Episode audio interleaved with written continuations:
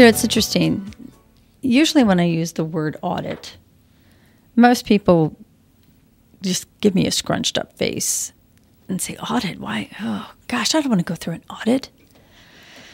And if I had to guess, I would guess that it's probably because most of you have seen your finance people, your CFOs or your CPAs go through a bank audit or a due diligence audit. And gosh, I know they're painful.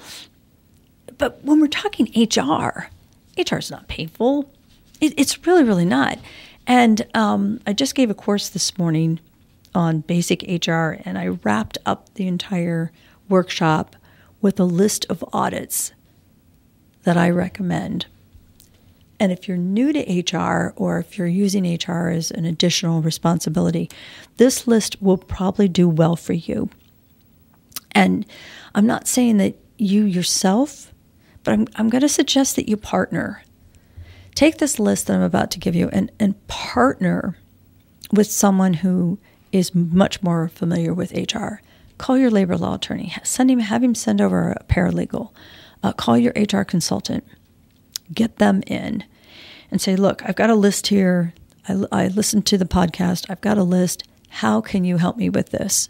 Because I want to make sure that I'm compliant." So here we go. Just basic fundamental audits consist of reviewing your personnel files now, what, what are we looking for when we go into personnel files? I want you to hone in on all the material that's in that file. I don't care how old it is. The Department of Labor requires that you know 14 pieces of information on every employee, and a portion of those 14 are in that personnel file. Now, most likely you've got them, but divisions of the Department of Labor also do not want certain information in that personnel file. So, going through there and determining yes, no, yes, no, clean that personnel file out and make sure that everything that's in there is truly compliant. And yes, that may mean that you have to create another file. But in all truthfulness, I tell my clients you could theoretically end up with five different files on any one employee the personnel file, the file or the binder that you have the I 9 in, medical file, because all medical inf- information should be separate. You could have a training file, because training is material certifications, licensures, certificates. The, none of that is is confidential. So that literally could be in a file where the employee can get to it. And my IT guys is perfect example. They keep everything electronic. But uh, no, let's go back to my pharmaceutical companies. Um, I had pharmaceutical companies, and those individual, individuals were constantly updating. They're constantly getting CEUs. They're constantly doing continuing education to maintain their expertise. And I kept a huge file at the end of the hallway where they could just go in and put things in their own file of training.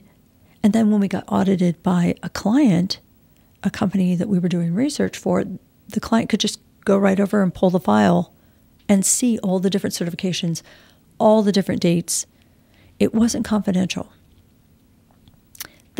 Fifth file you might possibly have would be workers' comp workers' comp claims have to be completely separate from medical files because they're two different entities. And remember, some workers' comp claims and files, paperwork, has to be retained for up to 30 years if it has anything to do with hazardous materials. So, auditing your personnel file is a really great place to start. Then let's talk about your I 9s.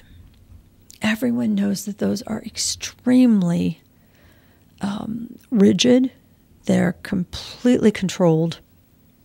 They're so specific, and we've had two shows on this already. Those, those are really sensitive documents. Have someone professional. Don't ask your coordinator or someone there in the office to come in and look at them.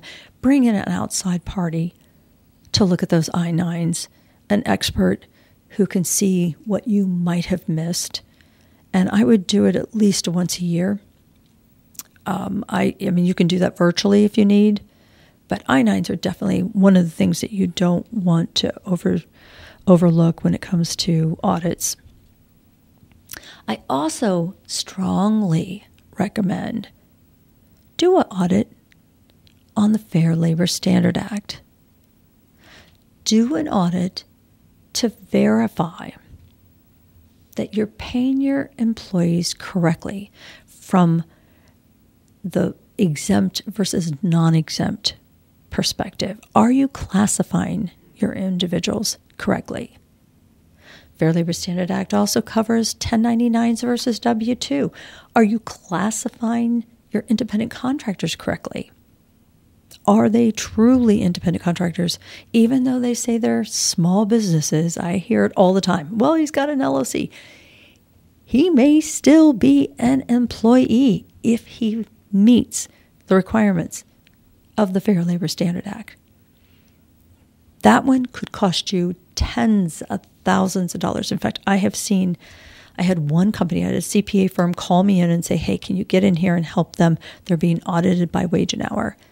And by the time I got in, it was way too late. They went out of business.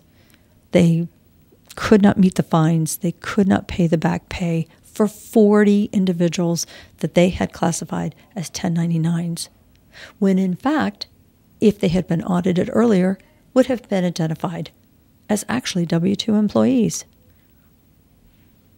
Wage and hour doesn't fool around, guys. And remember, a claim can be called in over the phone with no evidence. An employee, a member of the family, a family friend can call in and say, This is what's happening, this isn't right, and you're under an investigation. It, it, it's just that easy. That's how quickly those things can be initiated. The next audit I would highly recommend is going back over your training. How are you onboarding new hires? Are you actually walking them through and showing them the exits? Are you talking to them about the emergency response plan? Are you telling them when the work week is versus the pay period? Are you explaining to them how to report an absence? Are you telling them how to report a work related injury? Look, it seems like simple topics, but very commonly individuals get terminated because of these topics. And in all truthfulness, they were never trained to begin with. And if you're talking about from a safety perspective, if you're not training on the safety topics, that is an audit that, oh my gosh, you definitely want to be doing yourself or having someone come in from a third party to do prior to the OSHA coming in and doing it on their terms. And then there's, oh gosh, I think I've got six or seven more, but just out of time, I've got a fourth quarter audit. And this is an audit that I hand out to my clients to say, hey, it's at the end of the year. Here's some things you need to be looking at. Here's some things that you need to be going back over. And let's just make sure that we're good there. And the list e- includes uh, updating beneficiaries on insurance forms, life insurance, HSA. Look, how many times do you hear someone say, "Oh, well, I'm not dating that girl anymore," or "I'm not married to that woman anymore," or um, "I I don't have that gentleman with me anymore. And it turns out they, at the time, they were filling out the paperwork. That's who they were going to give all their money to. That was their beneficiary. Look, things change, life happens. Let's get that updated. Let's get addresses updated. Let's get last names updated. Uh, maybe a child was a dependent in 2022, but in 23, they're not going to be a dependent. Do we need to change taxes and exemptions, deductions? Do we want to change the deductions for an HSA? Do we need to update the OSHA 300 report? Do we need to change policies in the handbook? Were there any gift cards passed out this year? If so, that all needs to go to finance because those are all taxable items. This is such an extensive list. Um, I I have no problem giving this out to anyone. If you want a copy, just contact the station here or send me an email. I will be more than happy to send this out. But what this does, and the reason I put these together, is that it disciplines us as HR people to double check ourselves. Make sure that we haven't become complacent or that we've become very comfortable with doing things maybe not quite as efficient or as detailed as we should. And a second pair of eyes or an outside party coming in and looking at it will get us back, it'll get us grounded again. And you'll be able to look at your senior staff or your business ownership and say, oh, no, no, no, I just had that reviewed. We're good.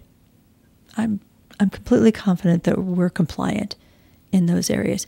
And your employees will know that you're looking out for them. That guy does not want his ex girlfriend on his uh, beneficiary form.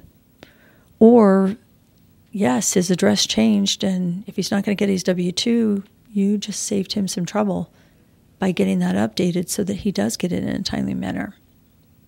Either way, take control of your office, know what's going on, and know that you're doing things the right way. I mean, in all truthfulness, that's why we're here. The human resource. Taking your questions, taking your suggestions, and giving you ideas for good solutions. I wanted to say a shout out to uh, a new individual, Maureen. Congratulations on your new position in your HR office there at uh, your corporation. And Stacy, it was very nice meeting you today at the training session. Hope to see you again. And you? My name is Pandy. I hope you listen too to our next show of the Human Resource.